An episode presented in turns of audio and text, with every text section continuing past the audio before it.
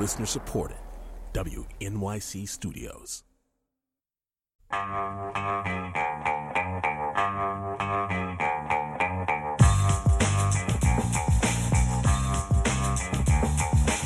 It's the Brian Lehrer Show on WNYC. Good morning again, everyone. Almost four years after Superstorm Sandy, thousands of people affected by severe flooding still haven't returned to their homes, despite billions of dollars being poured into the recovery effort.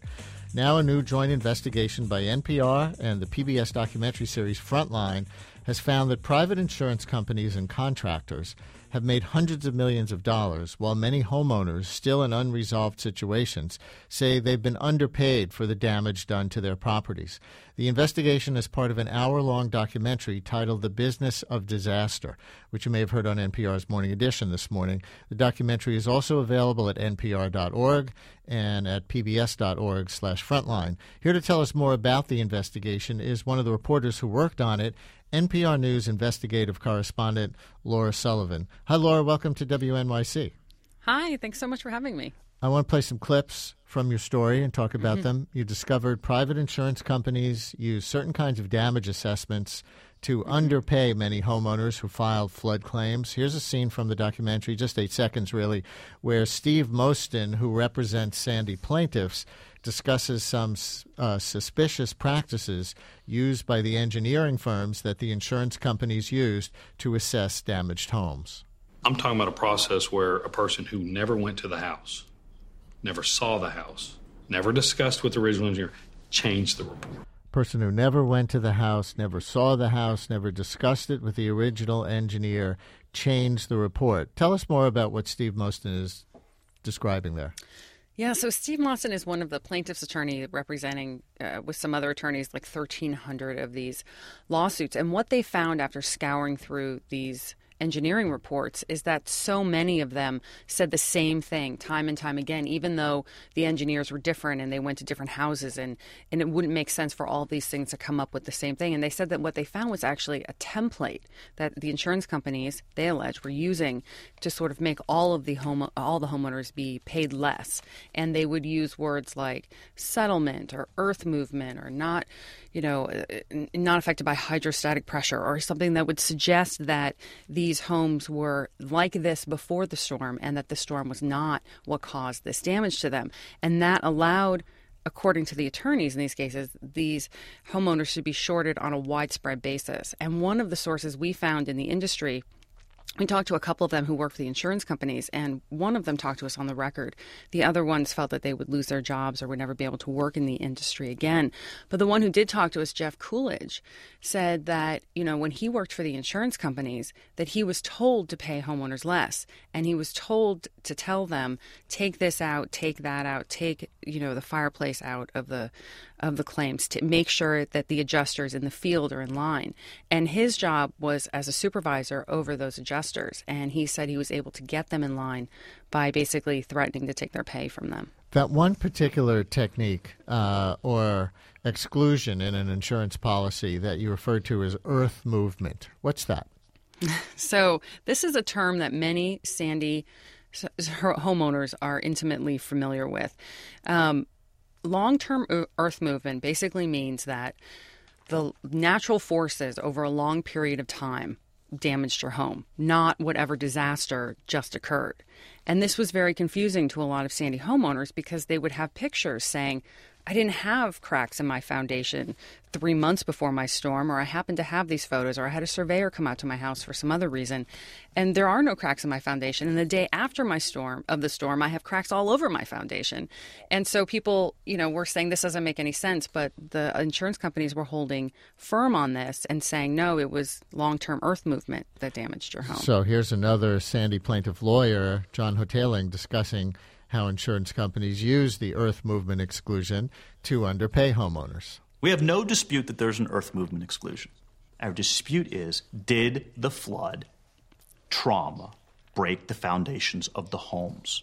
Or was it like that before? They're making up fake facts to put it into the exclusion. That's the problem.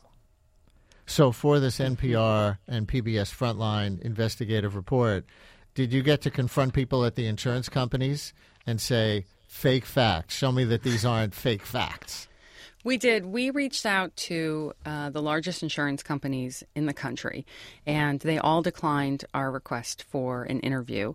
They did put us in touch with um, the Insurance Information Institute, which uh, said that this that that homeowners were not systemically underpaid, and that the pro- the program is not that profitable for the insurance companies, and that these were this was a huge disaster, and there's always going to be people who complain and that was uh, sort of what they said was happening out there. The question that came up in this investigation, though, is why? Why were there tens of thousands of homeowners who believed that they were shorted? And it turns out they actually were shorted because FEMA has reopened claims review and 19,000 people came forward. And so far, FEMA's finding that 80% of them were shorted by their by their insurance companies. Huh. So, how much so of this is funded by FEMA flood insurance. In other words, by tax dollars rather than even the insurance company's own profit centers. Exactly. So that is at the heart of this entire thing. FEMA, flood insurance is paid for largely by taxpayers. Insurance companies don't pay these claims. They're just the middlemen. They, you know, they will process the claim on behalf of FEMA, and they get paid a billion dollars a year minimum for this service of processing claims and just managing people's flood insurance. So they get paid regardless, and it doesn't matter to them how big the storm is because if a storm comes, taxpayers or the program, the pot of money the program sets up, pays these claims. So, this program so why is twenty three billion dollars in debt? So why would the private insurance company, who are just contractors here, as you described it, uh, make up fake facts to lowball homeowners when their profits aren't at stake? Exactly the question. There are three theories out there. One is that it's just the normal practice of insurance companies to try to keep costs in check and to not overpay homeowners, and it's just good business even if it's not their money. The second theory that we heard was that FEMA after Katrina program goes into debt. They try to crack down a little bit on the insurance companies for overpaying claims because they were assigning claims to, uh, you know, flood coverage rather than their own wind coverage because they didn't want to pay them after Katrina. So maybe there was a little bit of a crackdown there. But the third theory is what we heard from people all over, from staffers on Capitol Hill, from people in the industry, from sources who worked for for the insurance companies, that the insurance companies may have been shorting homeowners because they wanted to save the program because it is so lucrative for them. And they were able to save the program by cutting down the debt. And to cut down the debt, they shorted homeowners. Hmm. Now, you also looked into cases where people who didn't have flood insurance had to depend not on the federal government, FEMA, but on the New York City Build It Back program, which has suffered from similar dysfunction. What is, uh, remind people what is Build It Back and why were many homeowners dissatisfied with that program? So, Build It Back is one of these programs that a state that faces a disaster comes up with. They get money from the federal government. In this case, the federal government sent uh, New York and New Jersey $8 billion. And each state, each local area, each city is able to come up with its own disaster recovery program. New York came up with Build It Back, and it has been uh, a very um, troubled program from the beginning. Uh, there are signs that it's turning around now, that it's finally getting some homes built, that homes are getting elevated. But at the end of the day, this is a program that's costing taxpayers $1.7 billion.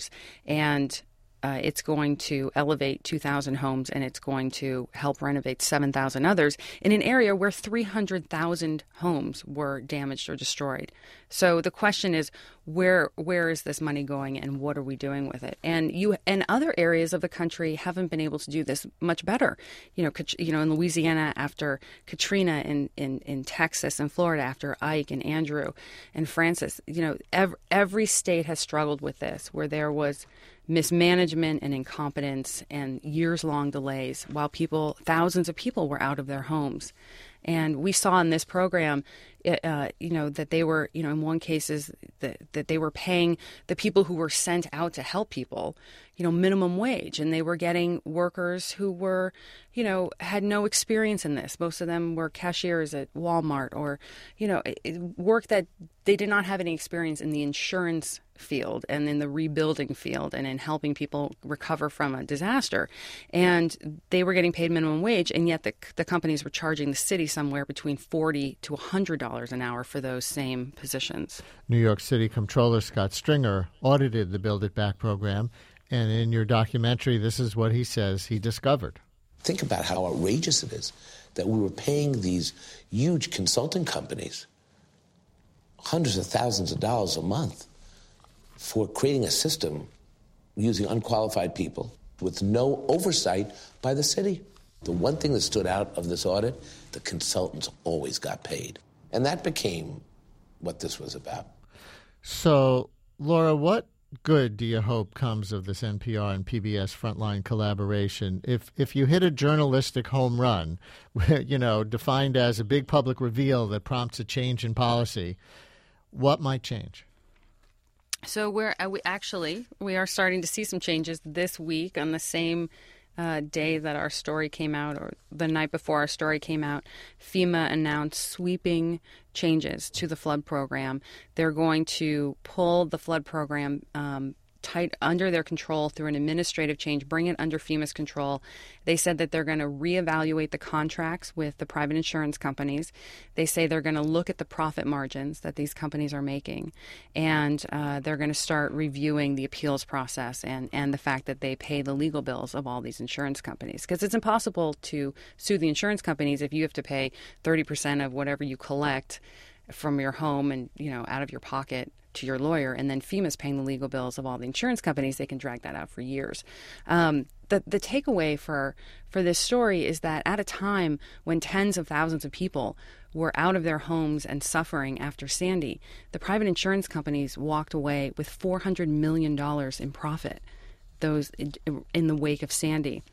And it's difficult to understand how they could have made such so much profit at a time when so many people were saying they were underpaid by their, those same companies. The documentary is called The Business of Disaster. It is an investigative report jointly by NPR and the PBS program Frontline. We thank NPR News investigative correspondent Laura Sullivan for walking through some of it individually with us here at WNYC. Thank you so much. Thanks for having me. Brian Lehrer on WNYC. Stay with us.